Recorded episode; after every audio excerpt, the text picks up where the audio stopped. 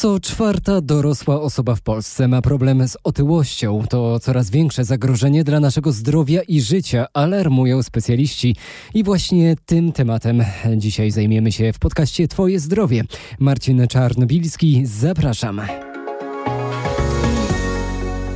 Światowa Organizacja Zdrowia bije na alarm. Każdego roku przybywa osób cierpiących na otyłość. Dzisiaj to choroba przewlekła. Polacy są w pierwszej piątce najbardziej otyłych narodów w Europie, mówi chirurg profesor Andrzej Budzyński. Otyłość olbrzymia jest zdefiniowana przez współczynnik BMI. Bardzo niedoskonały, ale no, takim się posługujemy, taki mamy, takiego używamy. E, jeżeli BMI przekracza 40 albo 35 i już spowodowało jakieś ciężkie choroby typu cukrzycę, nadciśnienie, bezdech senny, to to jest taka otyłość, która skróci choremu życie o kilkanaście, nawet o 20 lat. I w zasadzie to jest jedyne uzasadnienie, dla której e, staramy się uratować e, osobę z tej przewlekłej choroby za wszelką cenę, nawet za cenę bycia zoperowanym. Właśnie takiej operacji poddała się pani Katarzyna Wilda, dziś prezes Stowarzyszenia Pacjentów Bariatrycznych. Opowiedziała nam o swoich doświadczeniach. To nie było takie oczywiste dla mnie, że chcę się podać e, takiej operacji. Owszem, e, ufałam lekarzom, że będzie wszystko w porządku, jednak nie znałam takiej osoby, która sama przeszła tą, tą ścieżkę. E, I w końcu taką osobę poznałam. Próbujemy mm. tłumaczyć naszym pacjentom, że operacja to nie jest taka magiczna różdżka, która zrobi za nich całą robotę. To jest narzędzie, które muszą, muszą wykorzystać i w zasadzie całą pracę, którą wykonuje później pacjent, to od niego zależy efekt leczenia. Od początku wiedziałam, że... Znaczy utwierdzałam się w przekonaniu, że to jest dobra decyzja w zasadzie, a później, kiedy rzeczywiście te kilogramy leciały, rzeczywiście moje życie się zmieniało, stwierdziłam, faktycznie dobrze zrobiłam. Oczywiście nawet po udanej operacji zmniejszenia żołądka trzeba kontrolować swoją wagę i codzienne nawyki żywieniowe, przypomina dietetyk kliniczny i psychodietetyk Katarzyna Turek-Kawecka. Jeżeli jest to kwestia wieczornego podjadania, może się to wiązać z tym, że my w ciągu dnia nie spożywamy wystarczającej ilości kalorii, wystarczającej ilości białka e, oraz tłuszczy, które by nas nasyciły i automatycznie wieczorem, kiedy mamy trochę więcej czasu, kiedy sięgamy po pilota, e, kiedy siadamy na kanapie z książką, to wtedy mm, nasza głowa jest też troszeczkę e, taka luźniejsza i automatycznie pojawia się dużo mm, różnych przekąsek. Wtedy łatwiej będzie tutaj zapanować nad tym osobie, która w ciągu dnia spożyła odpowiednią ilość e, kalorii. Natomiast też niezwykle ważne jest rozróżnienie, czy to jest głód fizjologiczny, czy to jest e, po prostu apetyt. Jeżeli to jest apetyt, mhm. to tutaj trzeba często pracować psychodietetycznie, nie tylko i wyłącznie dietetycznie. Specjalistka w rozmowie z dziennikarką RMFFM Katarzyną Staszko poruszyła też problem otyłości wśród dzieci. Bardzo często słyszymy, że otyłość to jest coraz częściej problem y, dzieci. E, ale czasem mm, wydaje mi się, że każdy z nas też to przerobił na, na swoim własnym przykładzie.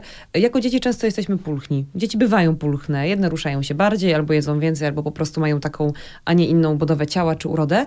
Potem z tego się wy, wy, wyrasta i, i w którym momencie patrząc na dziecko, które jest właśnie pulchne, tego ciała ma trochę więcej, e, w którym momencie rzeczywiście widać, że mamy problem albo że będziemy mieli jakiś problem i kiedy lepiej zareagować zawczasu? Jeżeli mówimy o takim maluszku, który jeszcze jest karmiony piersią czy mm, zsie mleko z butelki, to on zawsze będzie pulchny, ponieważ jego mięśnie policzków będą mm, dużo bardziej wytworzone, więc tutaj nie jest to żaden e, problem.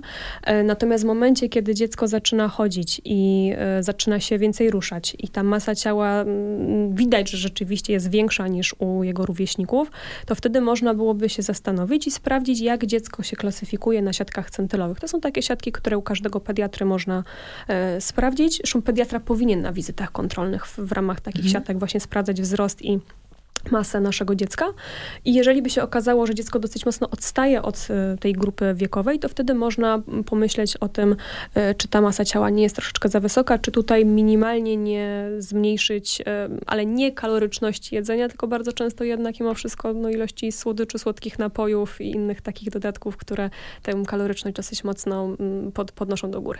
W przypadku takiego dziecka w szkole podstawowej, które trochę się rusza, no bo są zajęcia z WF-u, trochę je tych słodyczy, e, jeżeli dziecko w dalszym ciągu okazuje się, że jednak e, ma większą wagę niż powinno mieć e, w tym okresie, pediatra sygnalizuje, że może być jakiś problem, czy tutaj sam sport wystarczy? Można na własną rękę walczyć z tym, z tym problemem, z tą nadwagą, która może być niezdrowa, czy jednak lepiej tutaj poradzić się dietetyka chociażby. Zawsze warto się poradzić dietetyka, bo na tej podstawie możemy też porównać to, ile to nasze dziecko powinno spożywać kalorii, ale ono rzeczywiście ich spożywa. Natomiast też pamiętajmy, że no niestety w dzisiejszych czasach WF w szkołach nie zawsze polega na um, uprawianiu sportu, więc mhm. to, że dziecko chodzi na ten WF wcale nie musi znaczyć, że ono się więcej e, rusza. Natomiast jak najbardziej im większa aktywność fizyczna, tym dla dziecka będzie lepiej, ponieważ będzie to większa mm, ilość energii spalanej w ciągu dnia. Natomiast oprócz tego też, e, jeżeli się okaże, że, że dziecko mm, bardzo mocno e, gdzieś ma podwyższoną to spożycie kalorii, to wtedy też warto mm, zmniejszyć. Natomiast nie głodzić to dziecko, czy tutaj mhm. redukować jakoś znacząco te kilokalorie, tylko zamienić część produktów bardziej kalorycznych na te mniej kaloryczne. Mówiła w rozmowie z RMFFM Katarzyna Turek-Kawecka, dietetyk kliniczny, psychodietetyk oraz technolog żywności.